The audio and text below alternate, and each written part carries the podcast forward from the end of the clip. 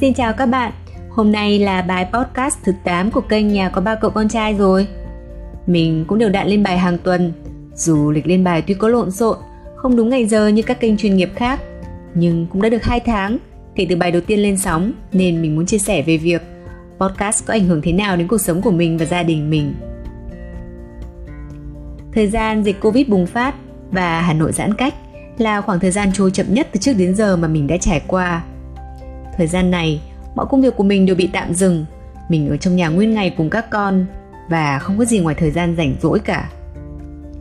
Thật tình cờ trong một buổi ngồi buôn chuyện trên trời dưới biển với cô bạn thân thì chúng mình nảy ra ý định làm podcast để giết thời gian.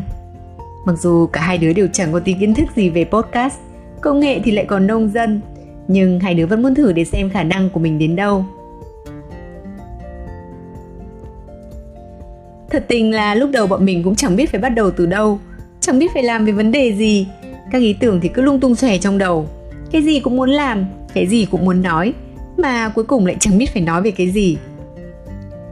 Sau đó cô bạn mình mới gợi ý Hay là làm về gia đình, về bọn trẻ con nhà mình Vì đó là những trải nghiệm thực tế của bản thân mình Biết đâu có thể chia sẻ hay giúp ích gì cho ai đó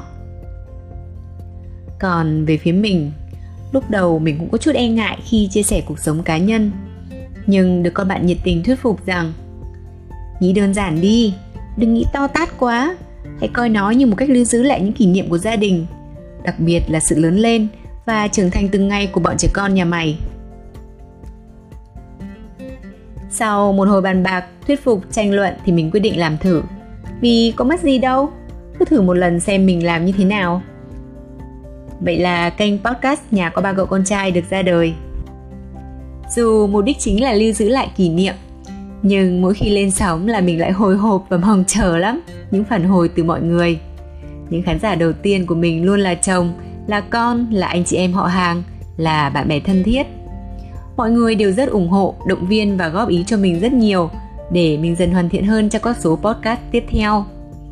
Đó cũng chính là động lực rất lớn để mình tiếp tục làm. Vì có đôi khi cơn lười của mình trỗi dậy nên cũng có phần nản trí.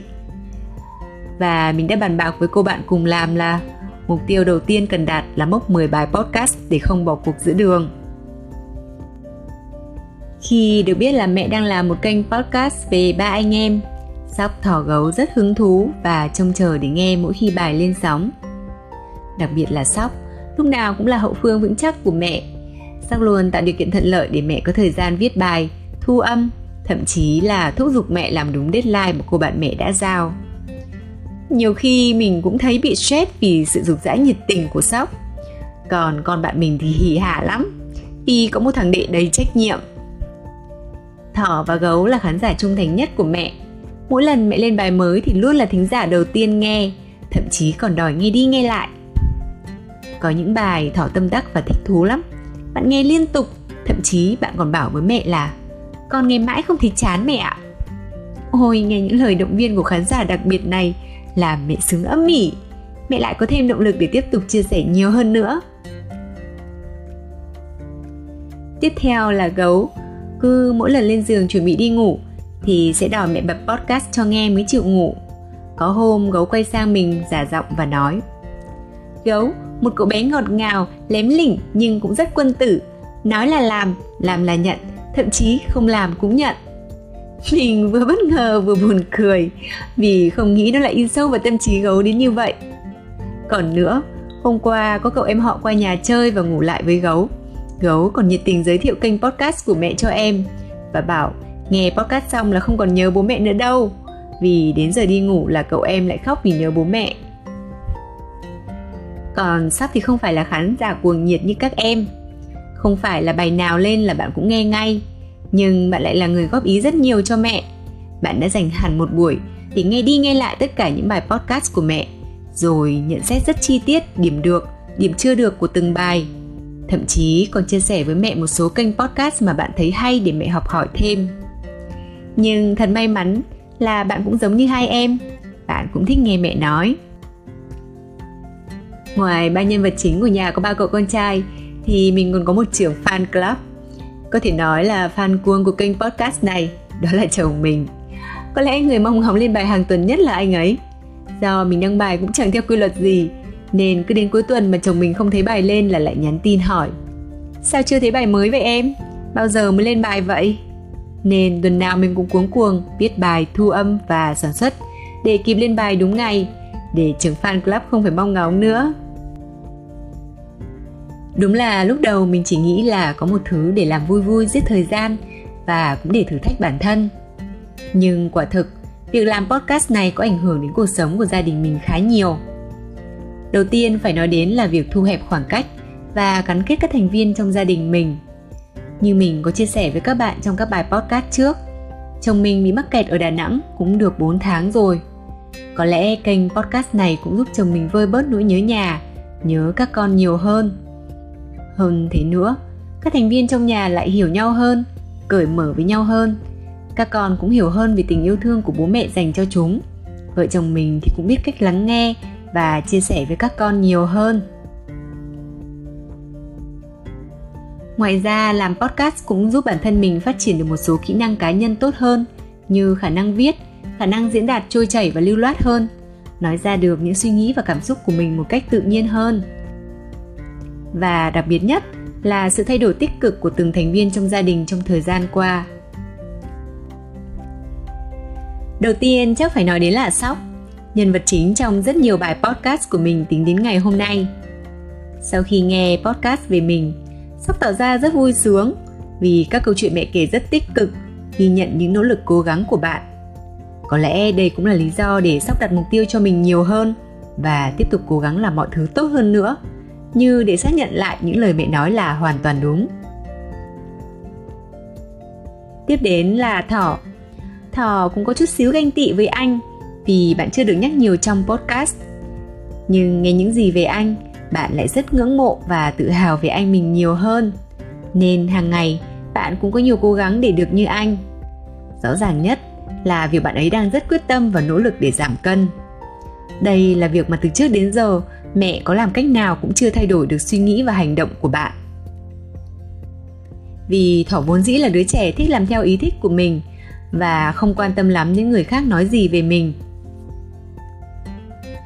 nhưng giờ, một trong những lý do chính cho sự cố gắng giảm cân này của Thỏ là bạn muốn được lên sóng một bài hoàn toàn chỉ nói về bạn. Chẳng là mẹ có hứa với bạn là nếu bạn giảm được 5 cân thì mẹ sẽ viết một bài chỉ về bạn thôi. Và hiện tại bạn đã giảm được 3 cân rồi. Mẹ cũng phải chuẩn bị viết bài về Thỏ thôi nhỉ. Chỉ còn hai cân nữa thôi Thỏ ơi, cố gắng lên con. Sau là đến em út gấu Tuy là thành viên nhỏ tuổi nhất nhà, nhưng tính cách thì có phần trầm hơn và cũng không thể hiện sự thay đổi rõ rệt như các anh. Nhưng sau khi nghe những bài podcast của mẹ về anh Sóc, Gấu cũng trở thành fan hâm mộ cuồng nhiệt của anh luôn. Cũng muốn giống như anh Sóc, Gấu thỉnh thoảng lại thủ thỉ với mẹ là Lớn lên con không lấy vợ đâu, con sẽ nấu cơm cho mẹ như anh Sóc, sẽ phục vụ mẹ cả đời. Mình nghe vừa buồn cười mà lại vừa bắt lòng mát dạ. Nhưng qua những phản ứng trẻ con của bạn thì mình thấy là gấu sẽ ngấm dần và in sâu trong tâm trí những gì được nghe. Chắc rồi đến một lúc nào đó bạn lại xuất thần bộc lộ khiến mẹ bất ngờ chăng? Còn về fan cuồng của mình thì có thể nói là thành viên thay đổi nhiều nhất trong nhà. Trước đây, anh là một người rất ngại đọc sách. Nhìn thấy sách nhiều chữ là mắt sẽ díp lại ngay, luôn gặp khó khăn trong việc diễn đạt suy nghĩ của mình đến người khác. Thì giờ đây, anh chịu khó khắc phục điểm yếu của mình nhiều hơn, chịu khó hơn và cố gắng đọc sách hàng ngày rất đều đặn. Không những thế, anh còn gửi những lời nói đầy tình cảm đến các con khi xa nhà điển hình là bài podcast những lời tâm sự của bố dành cho con trai mà mình đã chia sẻ với mọi người rồi đó.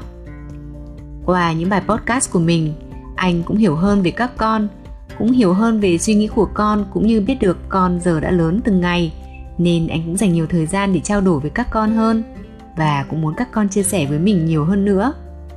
Anh cũng cố gắng làm nhiều việc hơn để chứng minh cho các con thấy bố có thể thay đổi được thì các con cũng có thể thay đổi được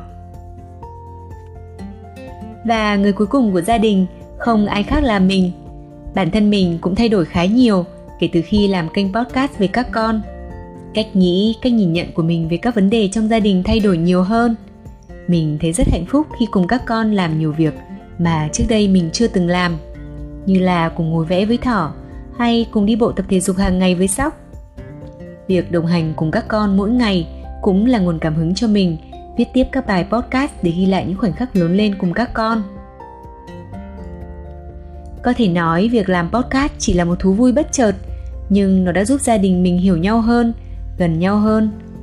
Giờ đây, vợ chồng mình cảm thấy tự tin rằng có thể trở thành những người bạn đồng hành của các con trong những chặng đường tiếp theo. Gia đình mình đang cùng nhau thay đổi, cùng nhau phát triển để trở thành những phiên bản tốt hơn của chính mình theo cách này đấy. Cảm ơn các bạn đã lắng nghe những chia sẻ của mình đến giây phút này. Hẹn gặp lại các bạn ở những câu chuyện tiếp theo của gia đình mình nhé.